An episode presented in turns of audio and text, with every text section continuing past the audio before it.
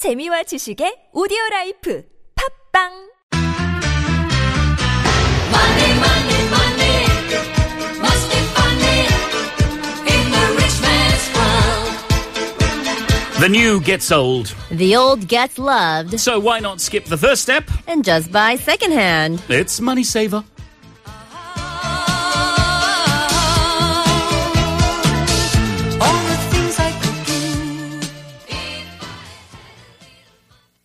Yes, let's face it, it's the start of a brand new year, and I think we're all trying to budget carefully. And there are lots of brand new things we'd love to buy, but maybe we can't afford them. So, Yes. sometimes we like to go online and look at what we can buy, and sometimes even what we can sell if we want to make a little extra cash on the side. I know. Sometimes we forget that we can sell things that we no longer use or no longer need. Uh, yes. Yeah. But sometimes we can be a little too trusting. Oh. And sometimes we can get in trouble when we're either buying or selling online. And so Mm-hmm. we, want to give you some tips as to, uh, well, how to stay safe and how to uh, get the best purchase. Mm-hmm. That's right. Safety first. Uh, Always. yes. Uh, now, the first big tip is there are different ways to use all kinds of services, Mm-hmm. but one of the ones uh, that many people use that can be a little bit dodgy is these messaging applications. Right. Now, I think we've all got them. There are all sorts out there, and there are some that are more popular in Korea or more popular in other Mm-hmm. Right. countries. But it's good for talking with your friends or family, Mm-hmm. but maybe avoid using them for, you know, buying something online. Uh, Yeah. Because there are people who abuse these messaging apps. They'll put up lovely family photos as profile pictures. That makes and you trust them. Exactly. And, uh, well, you don't need a phone number to have one of these uh, one of these Messaging. IDs on a messaging that's app. true. Yeah. So some of them just require you to have an ID name, and Mm-hmm. uh, as soon as you sent them the money, they may just delete the name, and you don't even have a number to call them on. Yeah. So How uh, frustrating. it can be very, very frustrating. So be careful if you are using messaging apps. Make sure you get a real phone number, a real address, or a real email, Mm-hmm. rather than just relying on some kind of, uh, you know, six-letter ID. All right. And I think we get excited sometimes. So, ooh, I'm Sure. going to get this new item or a new used item or I'm going to get to sell this particular item. But when it's usually buying, when you're the buyer, you have Yeah. to be extra careful and don't let the excitement overwhelm you because you want to make sure that, well, you know, you have some way to contact them, right? Sure. Uh, another thing you want to do is search for either a phone number or a bank account number of the seller.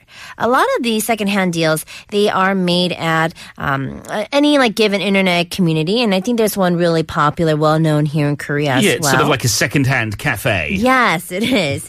And using websites, you know, that were made for maybe English speakers or foreigners, um, that's also helpful. But certain um, internet communities, um, you know, like one I think that's pretty prominent in Korea, apparently has more than 10 million members. Yeah, it's massive. Yeah, and so the thing you want to do before you contact the seller is to search the seller's phone number, um, some sort of, you know, profile information, you know, bank account number or ID. That's what it is. Um, and yeah, just have a little bit of background on this person because Yeah. you don't want to put yourself in a situation where you're going to think back and say, oh, that was so obvious. Why didn't I think of that? Exactly, and often with these big websites, like this one uh, secondhand cafe that has 10 million users, mm-hmm. a lot of people will leave reviews when Yes. they've bought something off a seller, and so mm-hmm. you can check through through those reviews and make sure that they're all okay. If Yes. you if you spot someone who doesn't have any reviews at all, mm-hmm. or whose reviews are bad, maybe you want to avoid that seller and find someone who seems a little more trustworthy. The other thing that you should do is maybe meet face to face. Choose a public place uh, that's well lit and Right. uh, that uh, people know that you're going to, rather than receiving it by post because you never know what you're going to get. They have these parcel services, and there have been cases in the past. I'm not saying this is for everyone where you get your parcel, you open it up, and there's a brick inside, or a note saying. Bad luck. I didn't sell. I was going to send you a real whatever it was. That's horrible. You know, there are people who prey on uh, innocent and naive Mm-hmm. customers who uh, trust them to give them what they're owed when sometimes they're just looking to get your money. So be careful. Check those reviews. Check the seller's phone number. Check their bank account number. Absolutely. And Paul, it was good that you touched on like where you meet this Yeah. person. Location is so important. And um, the thing for me personally, I haven't had much experience with with either buying or selling Mm-hmm. used goods. But um, this is something I plan to do more often. And when I think about, oh, where should I meet this person if I do meet in person, which you've now shared we should. Yeah. Well, you definitely want to choose a place where it's, you know, populated.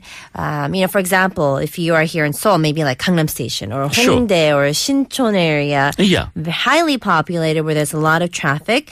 But another suggestion would be maybe meet near or in front of a uh, police station. Yeah. Yeah, why not? Uh, yeah, sure. It's a little bit cold at the moment, so so that may be not be an option in the middle of January. But certainly, most uh, subway stations have a big franchise coffee shop or something Yes. similar right next to them, so you can arrange to meet somewhere like that, and that means uh, you can be sure to stay safe. Uh, you know, there, there have been all sorts of stories about about different different people trying to scam people, so Yeah. you've got to be really careful. The other thing you can do is to use image search Uh-huh. because uh, some scammers will just take an image of something off the internet Right. And pretend it's their own. Uh, real people will take a real photo. Yeah. So you can find out if someone is uh, just downloading photos from the internet or actually being real. And the other thing you can do is if you purchase something and it goes well, leave a good review. Right. If you purchase something and there's a problem, leave, well, a, a, a constructive criticism, criticism Yeah, of some I think kind. we need to be active within the community. You know, we look for the you know reviews left by other you know buyers and sellers. We should do the same. Absolutely. Uh, so uh, we hope that helps if you're buying some second-hand purchases uh,